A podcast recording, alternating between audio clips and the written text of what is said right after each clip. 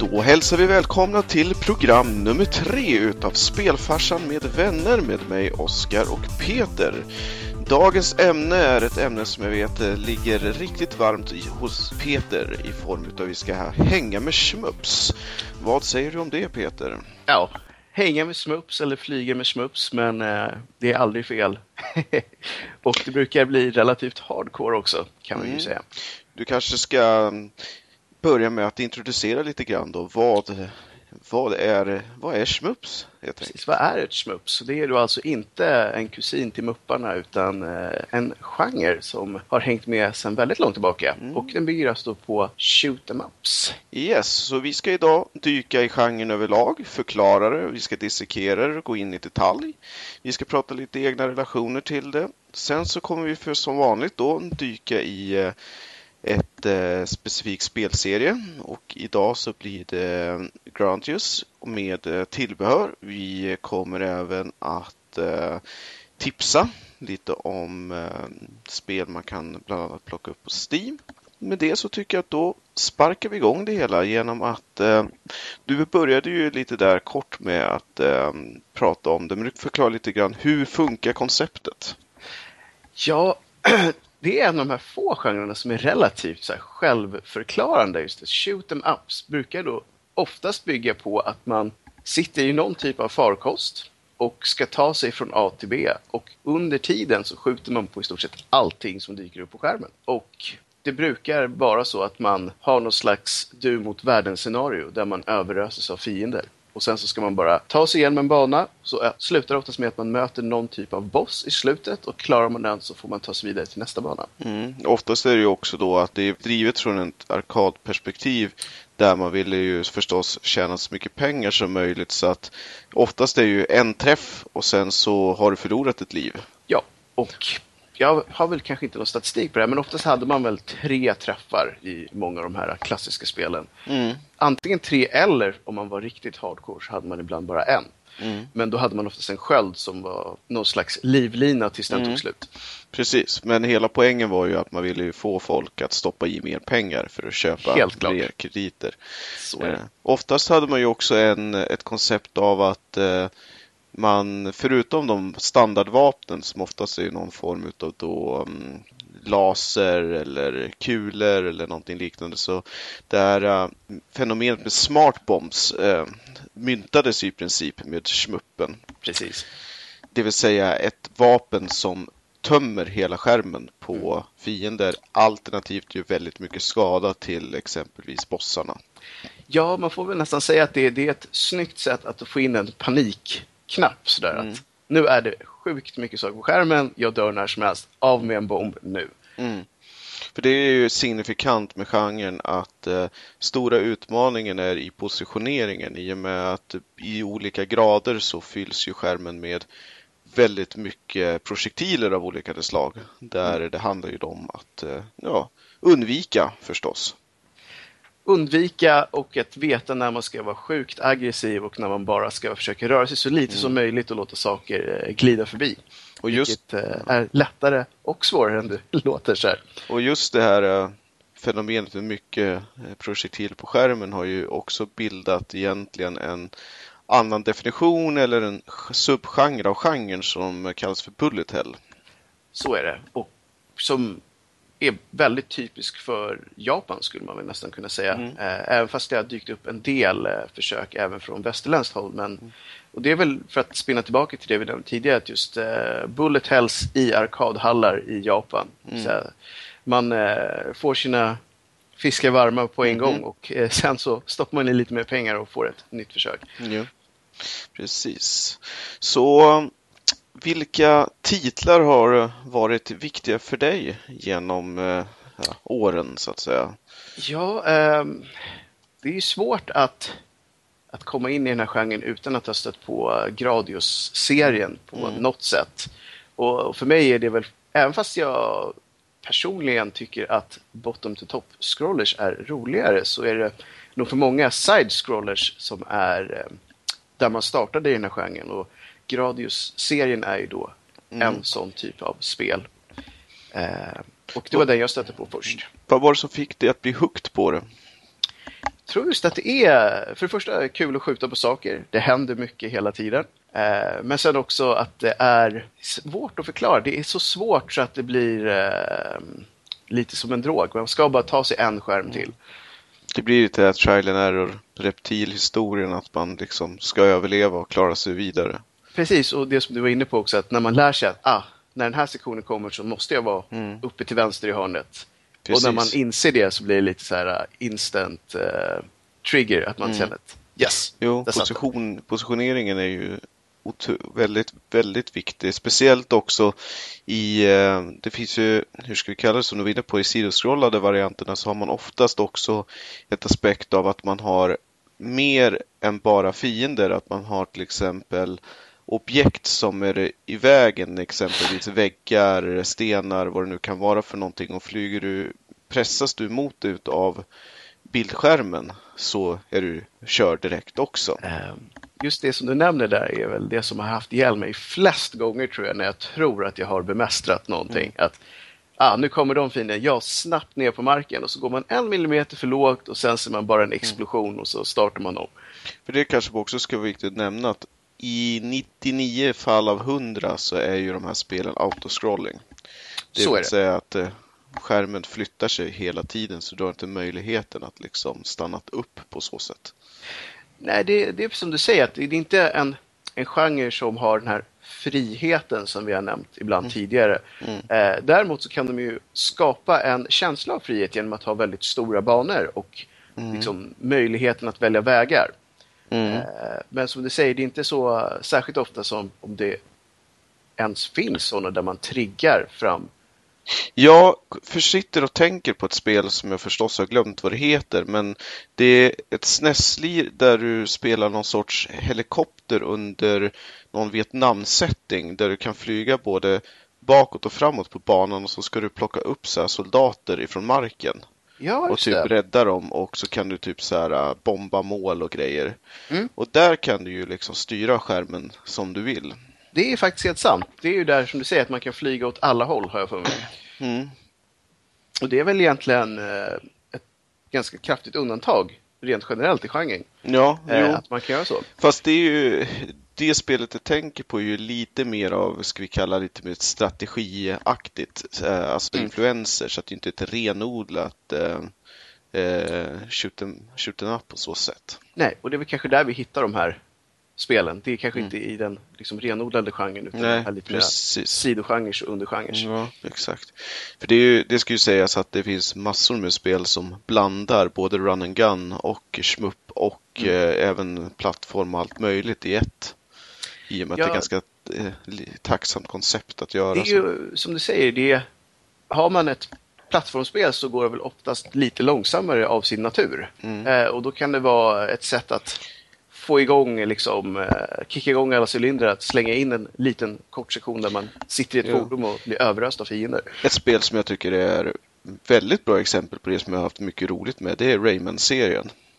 Absolut. Där har Absolut. du ju sektioner där du flyger på... Eh, Fluga. Ja, exakt. som jag tycker det är så skönt för det är en verklig så hyllning till hela genren överlag i ett väldigt sött eh, ja, det är ju, koncept. Det är ju en, en grafik som bara osar mysfaktor. Man, man gjorde ju det redan i Donkey Kong Country också till exempel. Ja, precis. Men, men det är ju precis som du säger, att det är ju, det är ju en tydlig hommage till eh, shmup-genren. Men fortfarande gjort på ett så bra sätt att det funkar väldigt bra i de plattformsspelen mm. där de finns.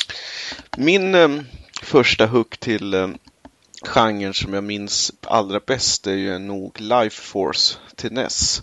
Som eh, var ju en eh, föregångare till R-Type-serien skulle jag säga. Konami, tror 91 eller någonting i den stilen. Ja, måste vara tidigt 90-tal någon mm. gång. Och eh, är ett föregångare till R-Type på så sätt att när du plockar power-ups så får du ju sådana små eh, drönare eller mm, blobbar som hänger efter skeppet som också kan eh, skjuta liksom så att du har flera enheter som kan avlossa projektiler samtidigt då. Plus mm. att du har det här systemet där du kan välja eh, vilken vapentyp du vill ha beroende på hur du tar power-ups. Precis, de så kallade weapon bars-systemen. Mm.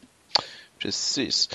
Sen efter Life Force så funderar jag lite grann. Jag spelade ganska mycket. Vi hade arkadmaskiner på typ den eh, lokala tv-spelsbörsen hemma i Eskilstuna.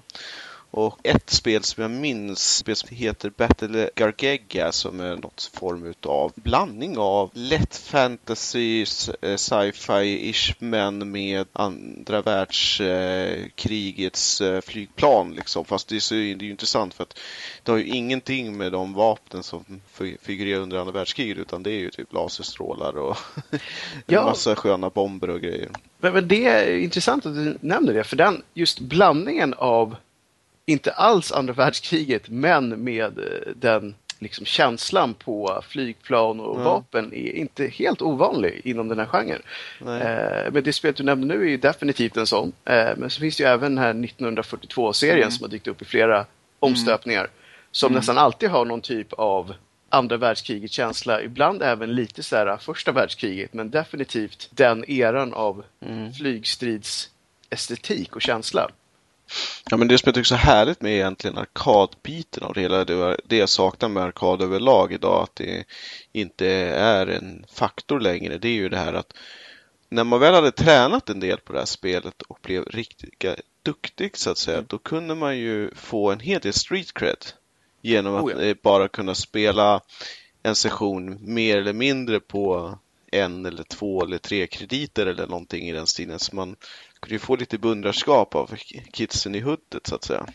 Ja, det är väl liksom få genrer som är så pass tydliga om man är bra på eller inte. Mm. Det är så här, du kan träna väldigt mycket men man måste ta sig dit på tid och så måste man även ha någon viss känsla för hur det funkar. Just det här Mm. Alltså det är balans mellan aggressivitet och passivitet. Så att mm. eh, visste folk om ett spel, man visste att det var svårt och så visste man även att eh, Sune, han har faktiskt klarat mm. det här mm. spelet.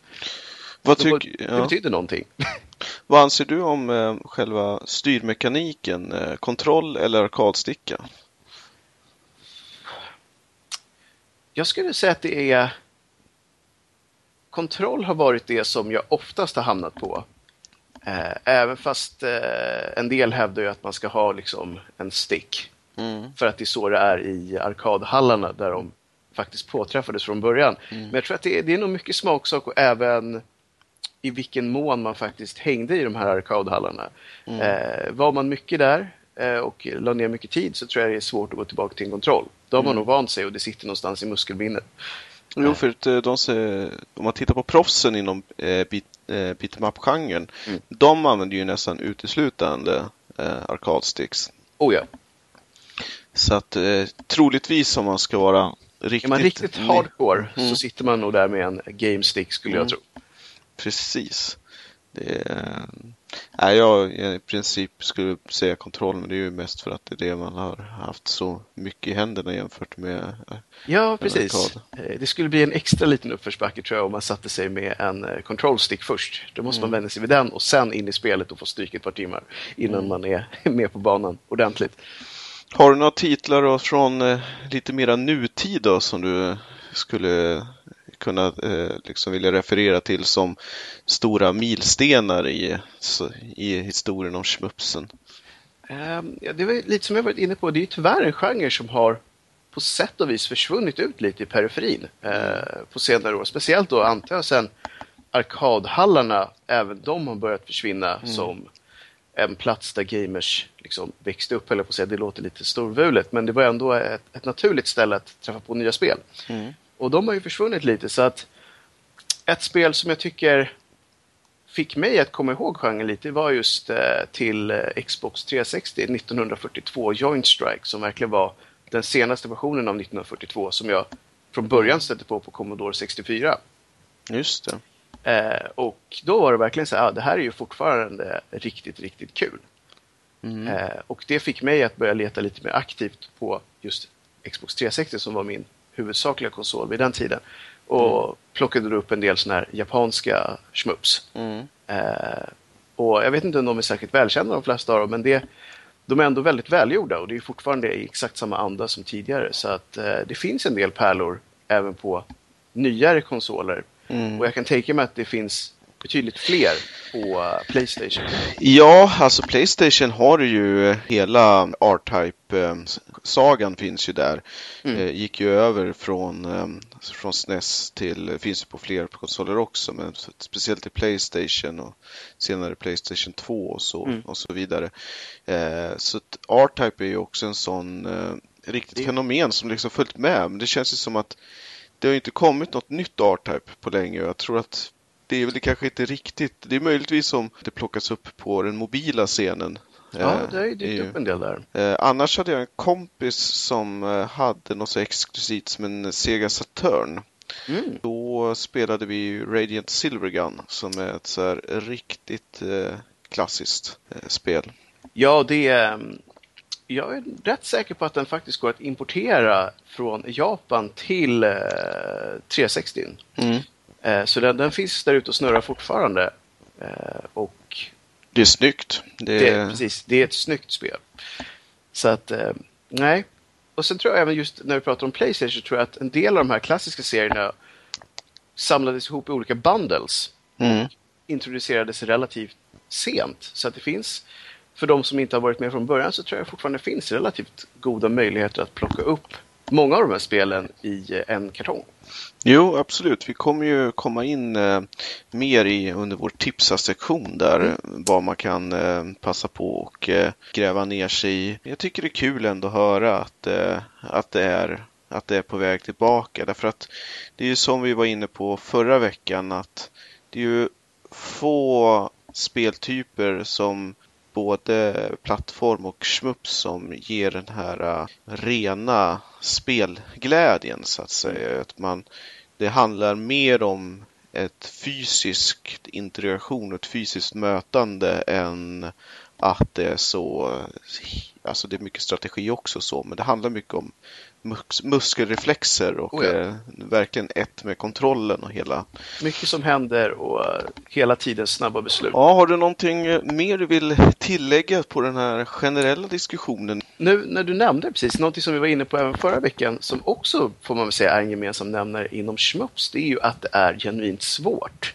Mm. Och att det också har fått en liten renässans här på senare tid, att folk faktiskt vill att det ska vara svårt. Eh, och man vill ha någonting att bita i. Och det, det får man väl säga att det, det är väl nästan genomgående någonting man stöter mm. på inom Schmups. Ja, det här Dark, Dark Souls-komplexet har ju verkligen eh, genomsyrat hela, hela gamingvärlden känns det ju som. Ja, i verkligen. Princip. Och då känns det som att den här genren då kanske får en liten knuff tillbaka in i rampljuset med tanke på att det är där mm. de alltid har varit.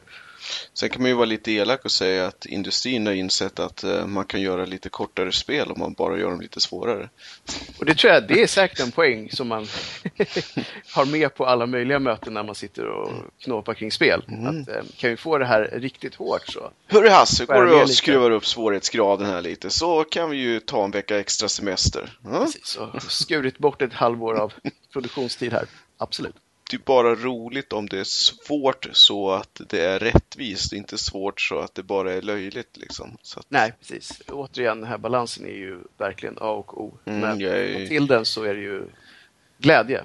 Jag är riktigt imponerad över eh, dessa testare eller spelutvecklaren överlag. Så alltså just balanseringen måste ju vara vilket jobb det måste vara att sitta och nöta eh, samma bana om och om, om igen för att eh, liksom få till där. Och dessutom att inte bli eh, hemmablinda måste ju vara ett jätteproblem för de här mm. personerna som har suttit med sina spel i ibland antagligen år. Eh, mm. Att fortfarande inse att den här sektionen är nog genuint svår för en person som inte har kört det här. Mm. Ja. Men fortfarande kanske lite för enkel för en person som har kört det här spelet mycket. Mm. Eh, så att, ja. ja, men med det så då hoppar vi då till eh, veckans spelsektion där vi ska prata Gradius. Och vi har ju varit inne lite på det tidigare får man väl säga. Mm. Och där kan man ju bara nämna då att eh, vi blir nästan ett eh, genomgående koncept i den här serien av att eh, det är inte första spelet man har spelat. Nej, märkligt nog så är det alltid så det blir. Jag tror att eh, första kom ut någon gång där på, ja, mitten av 80-talet tror jag. Mm. Ja, 87 tror jag att det, det första var, om mm. jag minns fel. Men som sagt, det är troligtvis till spelet man har spelat så är det ju nummer tre som kom till eh, Super Nintendo. Mm. Det var 89 eller 90 tror jag. 90 eh, och i, eh, i Japan och 91 i, eh, i USA. Ja, nej, det är som, känns som att SNESen var väl lite av konsolen som sparkade in dörren för många av de här serierna. Jo, det är ju, man, ska, man kan tycka mycket om Nintendo nu. De, de känns som så här griniga gamla gubbar med det de gör på Youtube och allt vad de nu håller på med. Men äh, de har ju ändå, liksom, man ska ju ge dem att eh, de har ju ändå lagt vägen för modern gaming överlag. Det Spelar ingen roll, i alla fall här i både egentligen i öst och i väst. Ja, nej, det finns ju en anledning till att många i vår generation mm. nästan kopplade spel till Nintendo under mm. en lång period. För visst, man kan, man kan ju hävda att eh, vi hade fortfarande haft en hög med gamers som kommer ifrån Amiga, Commodore, eh, PC, för vägen så att säga. Mm. Men de är inte alls lika många som de som kommer från konsolbakgrunden. Nej, och um, det är väldigt uppenbart varje gång man hamnar i diskussioner kring spel så inser man att många kommer omedelbart mm. nämna ett antal klassiska Nintendo-spel som, mm. som bakgrunder. Jag eh. måste säga att, så att just eh, Gradius, för, som för mig så var ju det lite som att eh, i och med att jag kommer från en bakgrund med först eh, Life Force och sen R-Type så kändes mm. det här som ett, eh, hur ska vi säga, som en annan variant utav samma spel. Men det som jag tyckte var, som fortfarande är hyfsat unikt, det som jag verkligen gillar, det är ju hur man hanterar vapen i den här spelgenren. Ja, det var ju väldigt spännande för de fick ju nästan in lite, ska man säga, planeringskänsla. Man mm. var tvungen att veta vad man skulle använda när. Dessutom vad som var bäst överlag. Vilket ju är lite lustigt med tanke på att de flesta aldrig klarade första banan i de här spelen. Men mm. eh, man hade ju relativt stor valmöjlighet av vapen både innan man satte igång med själva spelet men även under det att man spelade. Mm. Hur var det det funkade med, eh, hade man, var det en träff och så var man död eller man hade någon sköld på något sätt eller hur fasen var det? Jag har för mig att man börjar så pass ondskefullt att det är en träff och mm. man är död. Sen kan man ju plocka på sig både extra liv och för mig en del av de här spelen även sköldar. Mm. Eh, och som du är inne på också även sådana här små medhjälpar-drones mm. som sköt eh, bort en hel del saker som man inte kom åt själv. Sen finns det ju också så här äh, lite lite roliga, ska vi kalla det påskägg eller hemligheter i, egentligen i varje sånt här spel. Men i trean så är det, eh, om jag minns rätt nu, så är det lavabanan och så ska du ha ett speciell poäng och då kan du liksom flyga upp i väggen på ett ställe eller någonting i den stilen och få någon ruggig bonus av något slag. Ja, det är definitivt lavabanan i alla fall. Det, mm. det vet jag. Eh, och just lavabanor är väl någonting som har varit med i väldigt många av de här spelen och som brukar mm. vara i stort sett ju... omöjliga att ta sig förbi.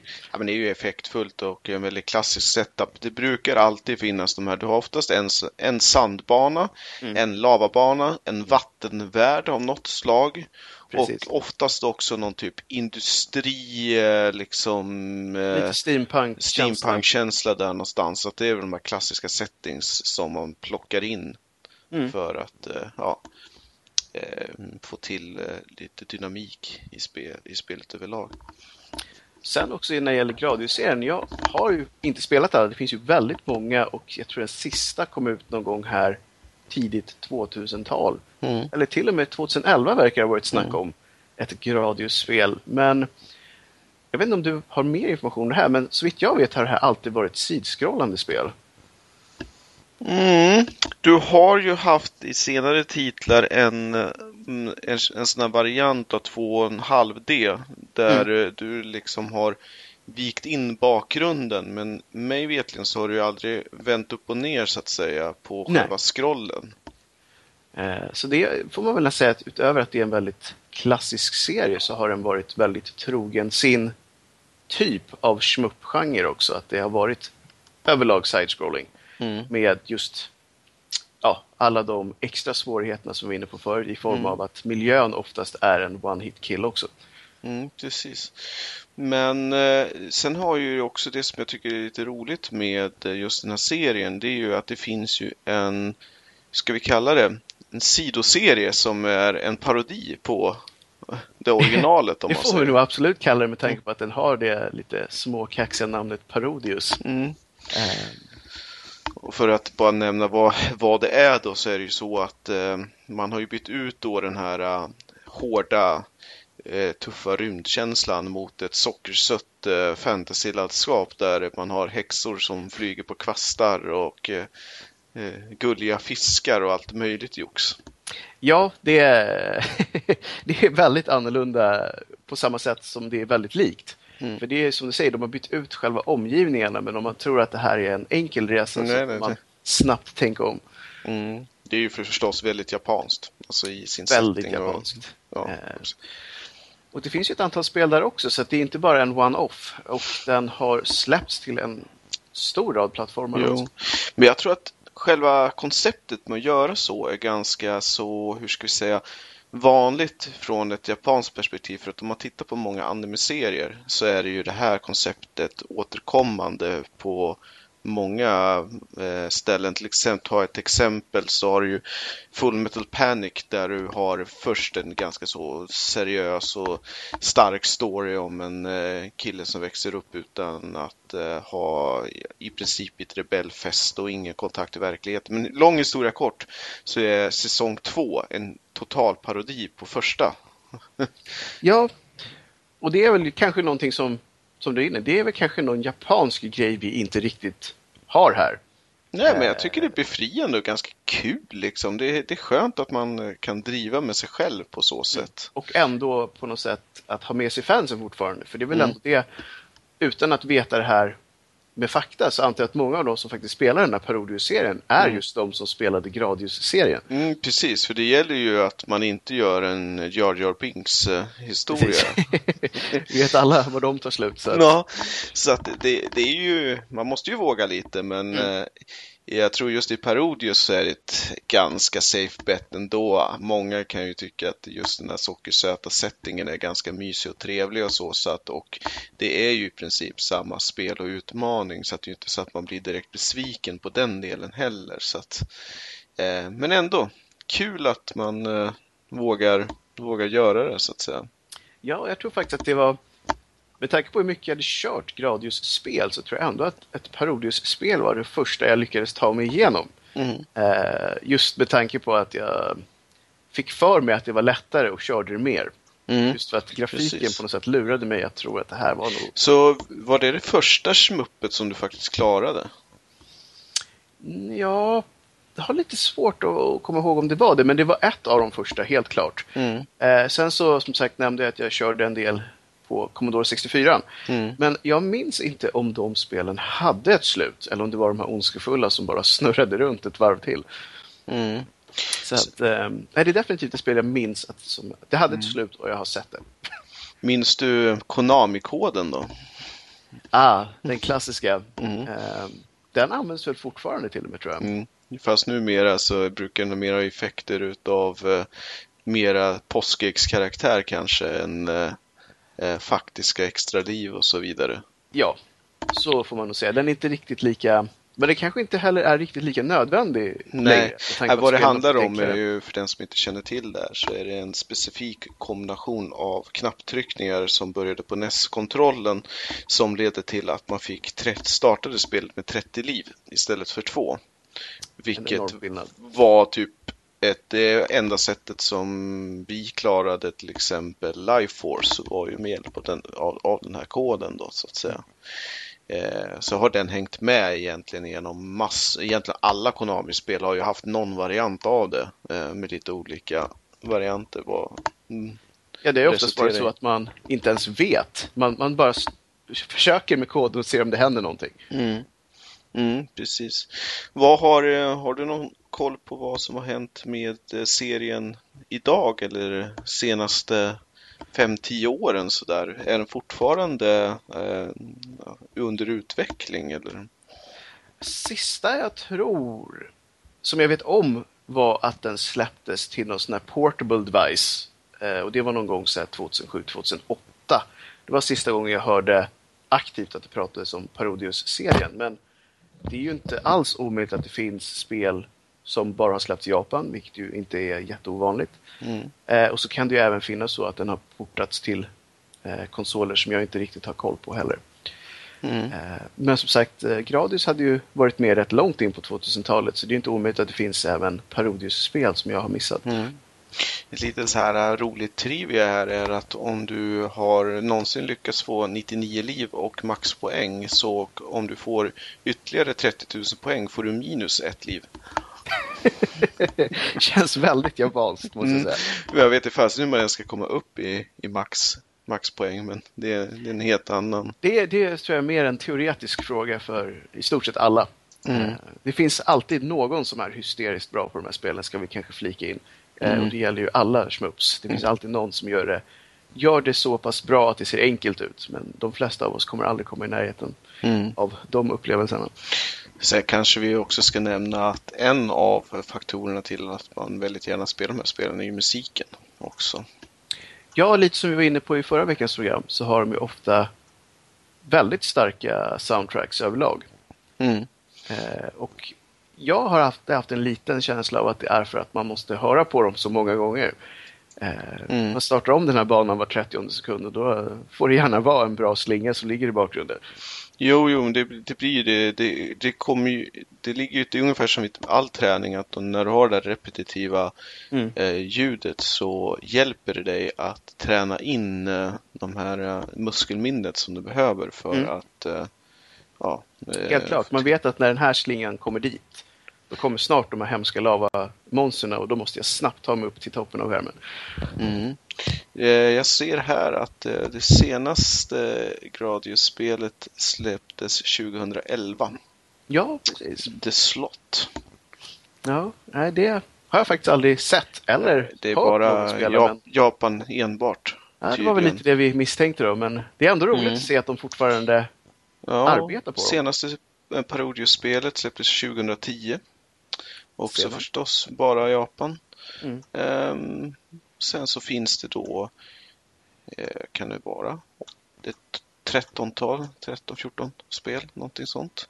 Men det är ju de här eh, första som är de verkligen eh, eh, Gradius 4 släpptes ju 99 som eh, också är en, en stor så här, klassiker till PS2 som eh, eh, var en eh, rik, Ja, Det var väl egentligen där någonstans det fortfarande var spel som nådde ut till en, inom citationstecken, större grupp mm, gamers.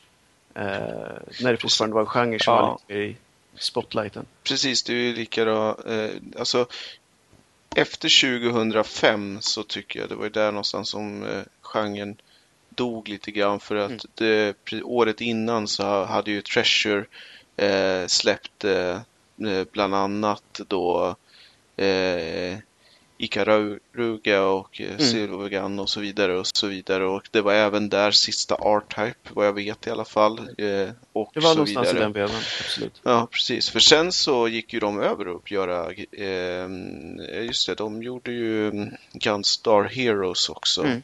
Mm. Så att, eh, men i alla fall, men det, det, det är kul att man kan känna att det här kanske finns en, finns en framtid ändå. Ja, det har väl inte sett så här bra ut på ett bra tag, får man väl säga. Nej, precis. Nej, men eh, jag tycker att eh, det känns väldigt bra i och med att det är ändå den här typen av genre som har lagt grunden till att många just har kommit in på, Mm. på gamingen överlag. Ja. Sen så också kan jag tänka mig att det kanske funkar lite nu igen med att många har portabla devices som går omkring med och man kan klämma in ett par minuter och försöka ta sig igenom en bana när man sitter på tunnelbanan och sådär. Att det, Mm. det går att applicera på lite mer sådana här moderna situationer som kanske inte Mm. hade riktigt hunnit dyka upp när de här försvann 2005-2006. Vi kanske ska prata lite grann också om eh, de klassiska bossarna som det här spelet har eh, givit oss också. Ja. Eh, där oftast är det ju, liksom, de har ju haft en förkärlek för en öga på något sätt. Eller liksom en kombination av att det kan vara en stor slemklump eller att det är, sitter fast på någonting. Eller liksom, men oftast är det liksom ett stort monster som ändå är liksom placerad i högervägg på ett eller annat sätt. Ja, så fort det är side-scrolling så är det väl högerväggen och gärna hela väggen. Mm. Ju större desto bättre, för det är signifikant för genren att eh, ju större bossen är desto bättre är det. Ja, nej men det får man nog säga. Och några gånger har man ju stött på en boss där man tänker att det här kommer aldrig gå. Den är helt enorm och den skjuter från i stort sett alla ställen jag kan se. Mm. Och Det är intressant att ofta så finns det en position. Att om du bara sitter där så kan du sitta still under hela fighten. Ja, jag skulle nästan säga att det är nästan genomgående. Så att hittar du någons sweet spot så kan du oftast mm. göra det så att med väldigt små medel, att du rör dig bara några centimeter mm. eller millimeter åt olika håll, mm. så kan du vara där större delen av fighten. Jag minns eh, bara första gången som jag upptäckte det här var i Kid Icarus när man slåss mot eh, Medusa. För där mm. är det så att du kan hänga kvar på ett, precis en position utan att bli träffad överhuvudtaget. Ja, det är alltid lika sådär aha när man upptäcker mm. dem också. För att det är, man har oftast kämpat för livet ett flertal försök. Kid Icarus var ju också något som vi kanske glömde att nämna lite grann i förra programmet. Eh, absolut tuffa och svåra plattformsspel. Men mm. just sista banan är, om man ska, är, är ju en uh, shooter. Ja, precis. Och det är väl eh, som sagt en liten subgenre till Smups. Mm. Som oftast hamnar relativt rätt rent balansmässigt tycker mm. jag. Eh, som vi var inne på med, med Rayman. Men den boss som jag bäst minns av som jag tycker har det bäst eff effektmässigt i alla fall, eller lämnat ett minne så vad det gäller eh, Gradius så är det eh, Elddraken. Mm. Det är ju en eh, lång svans med ett huvud på kan man säga som flyger och, och det som är lite elakt med den här bossen det är att den har en tendens att eh, slingra sig runt den så att säga så att man har väldigt lite navigeringsutrymme och man måste träffa huvudet för det är det enda som är känsligt då så att säga. Ja, nej, det, den tror jag många av oss har stött på. Och det är mm. nog ganska genomgående att många minns den som extremt svår.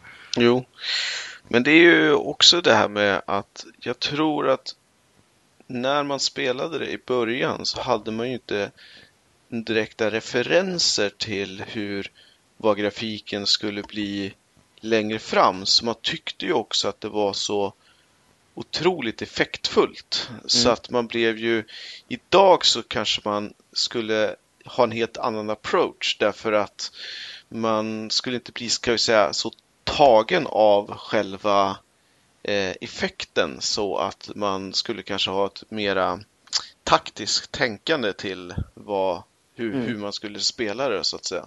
Jo, man blev väl lite med tagen på sängen då. Det, mm. så, så var det nog. Och det, många av de här spelen när de kom måste ju ansetts snygga överlag. Ja, absolut. Du har ju haft eh, många av de här som vad jag, vad jag minns har jag fått eh, toppbetyg för grafik i mm.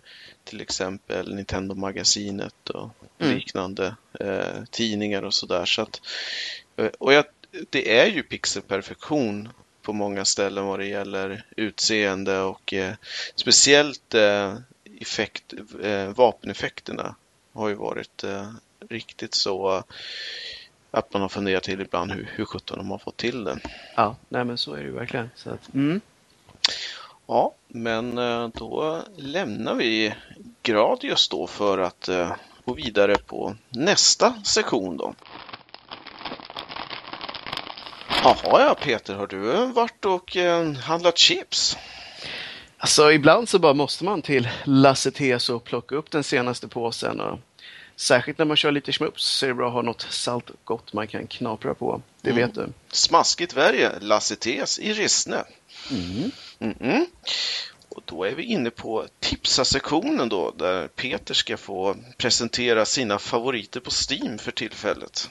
Ja, det är roligt att du tog upp Steam just för att eh, det har ju blivit lite en en plattform där schmupsen har kommit tillbaka och är på stark ökning när det gäller antalet i utbudet också. Eh, och jag hade en period när jag ville plocka på mig lite schmups igen och då var det så pass enkelt att man bara behövde skriva in det i Steam så dök det upp en rätt stor lista. Mm. Och många av dem var självklart då från Japan. Mm. Men det finns även en del indie-titlar som har kommit utanför Japan som har blivit inspirerade av just Bullet Hells och så vidare. Mm. Och en av dem som jag tycker är absolut bäst på Steam heter Jamestown. Mm. Eh, som eh, är en indie-titel. Mm. Och som eh, har ett helt fantastiskt soundtrack eh, och relativt stor eh, valmöjlighet när det gäller både skepp och även sätt att ta sig igenom kampanjen. De har olika gauntlet modes som blir svårare och svårare. Och mm. även många utmaningar i form av ja, gör det här eller det här eller klara dig så här länge på olika banor. Då. Och man kan köra det mer än en person, vilket ju alltid är skoj också. Mm. Ja, och vad jag kan, jag bara titta lite snabbt här på bilder. Jag har inte spelat spelet innan så ser det ju verkligen ut som ett, eh, ett bullet hell-spel av stor genre.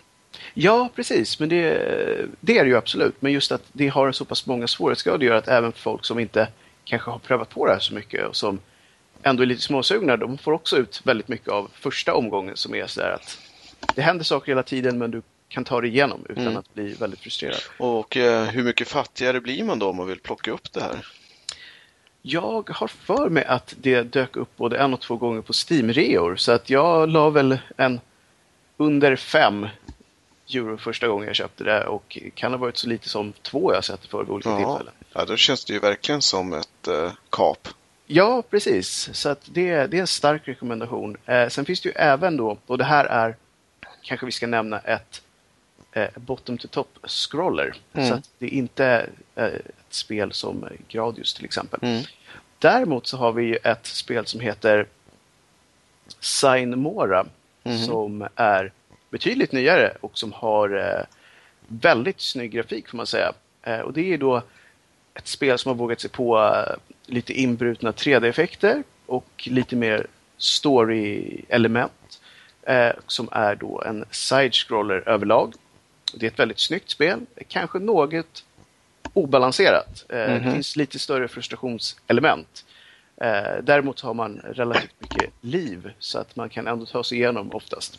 Mm, jag kommer ihåg när det här, jag läste recensioner på det här spelet att det fick ju väldigt eloge för sin estetik. Ja, och den är verkligen spot on många gånger. Men eh, som sagt, det känns som att de kanske fokuserade väldigt mycket på just de sakerna och eh, spelbalansen hade kunnat få ta någon timme mer där.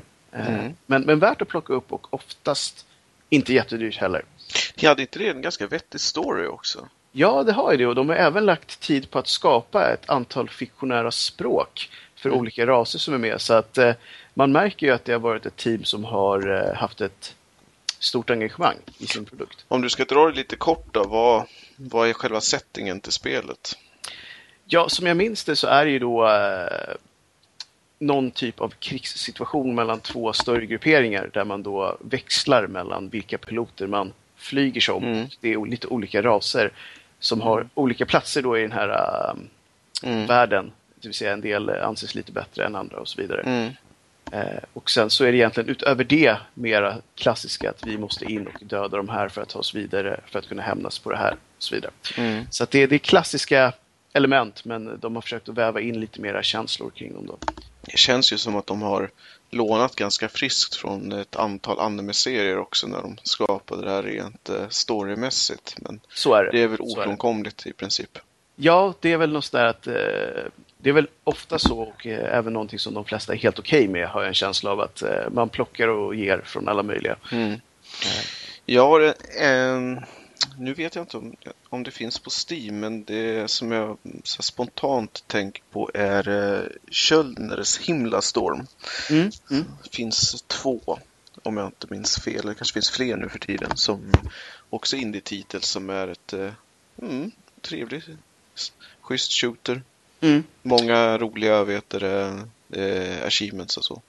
Ja, det ska man kanske också ta upp lite. att eh, Många kanske tänker på achievements som någonting som finns på um, Microsoft-konsolen eller på Sony i form av trophies. Men Steam har ju också börjat inkorporera det väldigt flitigt. Eh, och just den här genren så har de ju oftast lagt rätt så uh, ordentliga utmaningar i att låsa upp de här olika achievements.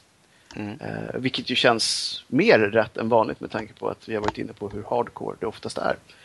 Eh, Men det är väl ett sätt att få in spelare och sen få hålla kvar dem lite, eller ge, ge spelet lite mera innehåll så att säga. Ja, när man använder achievements rätt så är det ju oftast en morot. Mm. Ah, de vill att jag ska in och prova den här moden. Mm. Eh, och i de här spelen så är det ofta en klassisk just inom den här genren är ju att man ska klara hela spelet på ett continue, det vill säga mm. köra en CC-run. Det som jag också skulle tycka är lite kul, jag har inte så koll, men som jag önskar lite grann att kunna implementeras mer, det är att man kan spela co-op över nätverk. Eller över ja. nät så att säga. Där har du ju någonting som jag letar efter aktivt i nästan alla smups jag, jag köper. Problemet är ju att det här är väldigt sällsynt och mm. antagligen av väldigt logiska skäl. Det måste ju vara väldigt få spel som är så pass precisa i eh, var man befinner sig på skärmen för att man ska ta sig mm. igenom en bana. Och har man då nätverk, nätverk så kan det räcka med att det blir en förskjutning på någon halv millisekund så är mm. man helt död. Precis. Så att, det är svårt att få till men det skulle vara riktigt, riktigt häftigt. Ja. För det, det är ju en utmaning i sig att eh, visst, äh, tränar du mycket kan du klara de flesta av de här spelen själv men mm. att spela dem på två är eh, in, en helt annan grej. För då, då handlar det om att man ska kunna Eh, täcka för varann och göra smarta saker ihop. Ja, och dessutom att inte förstöra för varandra. Det är mm. ju ofta så att skotten som den andra personen skjuter har en helt mm. annan färg. Mm. Och har man då inte riktigt koll på det där så kan man ibland boxa in sig i hörn där man tror att man har blivit intvingad av en fiende men egentligen så är det då ens mm. lagkamrat. Eller att man sitter och tittar då på sin kompis skepp för man tror att det är sitt eget för de har tidigare, alltså historiskt sett varit ganska lika varandra om man säger. Oftast väldigt lika, mm. någon liten färgskiftning. Mm. Eh, och även väldigt lätt att göra när man är mitt i det och blir överöst av fiender. Helt plötsligt så ser man ett skepp som åker rakt in i en vägg. Mm. Och så inser man ganska snabbt att det där var ju mitt skepp. Fast jag måste säga att jag tycker att eh, just Duoplay är eh, nästan roligare i Run and Gun än i Schmups. Därför just av det här att man blir så man kan bli så förbannad på att eh, rent grafiskt sett att man gör misstag på så sätt. Men... Ja, alltså jag skulle säga att de är, de är betydligt svårare att kanske få ut samma mängd glädje av. Mm. Man måste köra dem ett tag tills man börjar inse att mm. det här är faktiskt så här jag ser ut, så här ser den andra ut mm. och mm. så här påverkar vi varandra. Och tar man sig förbi de hindren så kan man ha väldigt roligt såklart. Men det, jag håller helt med dig. Det, det är inte lika enkelt att få den här instant gratification i, mm. i den här genren. Och om man ska spela någonting på emulator då? Vad tycker du att man ska ta upp då? Um, ja, Gradius självklart. Mm. Uh, men ett spel som jag hade väldigt roligt med på emulator var ett shoot'em up som hette Poppen Twinbee. Mm. Som är uh, top to bottom. Uh, mm. Vilken konsol? Den kom nog ursprungligen på SNES, är min mm. gissning. Uh, och det är de har en story, men eftersom jag bara sett den på japansk eh, text så har jag ingen aning om vad det är. Men det är små skepp som dansar omkring och det är så roliga animepersoner som hoppar och skrattar och har sig. Mm. Men det är en enorm mysfaktor på grafiken och det är fiender i form av eh, fallande nallebjörnar och eh, Pac-Mans och allt möjligt. Mm. Men även då lite sådana här små taktiska grejer, att man kunde bomba saker på marken och det var olika layers där det hände olika saker. Så att relativt långt, eh, stor mysfaktor och väldigt bra musik. Eh, som var enkelt att hitta för emulatorer. Mm. Det låter ju som ett, ett par, tre stycken riktigt eh, relevanta val här som man kan plocka upp om man känner sig manad att testa på. Precis, och en fördel med Steam kanske vi ska säga också är att den har ju oftast en, en väldigt bra community kring alla spel för all del, men, men även kring de här då. att Har folk tyckt om dem så skriver de ofta om varför, eh, mm. rekommendationer till varför de tyckte att det var bra, men även kanske också tips på spel som liknar mm. det man just har spelat. Så att, hittar man bara in någonstans så eh, kan det oftast vara så att man hittar en två, tre andra som är ungefär lika trevliga. Jo, plus att det, det känns ju alltid roligt när man får stödja indieutvecklare. Mm. Även om ens egen insats kanske är liten så ja, nej, eh, främjar ju det att utvecklingen går vidare. Ja, och det här är väl en genre som man kanske får säga att det är relativt många indieutvecklare som, som påträffas inom. Jo, men det är också en eh, genre som är, hur ska vi kalla det, förhållandevis, för om man bortser från balansen så är det ju relativt lättutvecklat så att säga. Eh, Så är det ju. Men, Den, den lägger sig ju väl liksom, i en indie-studios Mm. scope. Det behövs inte så mycket folk för att Mm. få till en sån här bana rent visuellt. Nej, precis. Och eh, själva grundlogiken finns ju redan som template på till exempel Unity eller liknande. Mm, Eh, mm. Så att det handlar ju bara mer om att då att få till eh, antingen en, någon unik detalj eller en unik stil på själva, eh, på själva spelet då Mm. förstås. Absolut. Ja, då um, har vi nog kommit fram till att vi ska prata lite grann om vad som händer i nästa program. Ja, ja. Och då ska vi prata beat em up. Ja, och som vi alla vet finns det ju en stor skopa att ösa ur där också. Ja, men med det så tackar vi för oss för idag och på återhörande nästa vecka då. Tack och Ja. hej! Ha det så bra allihopa och hej hej!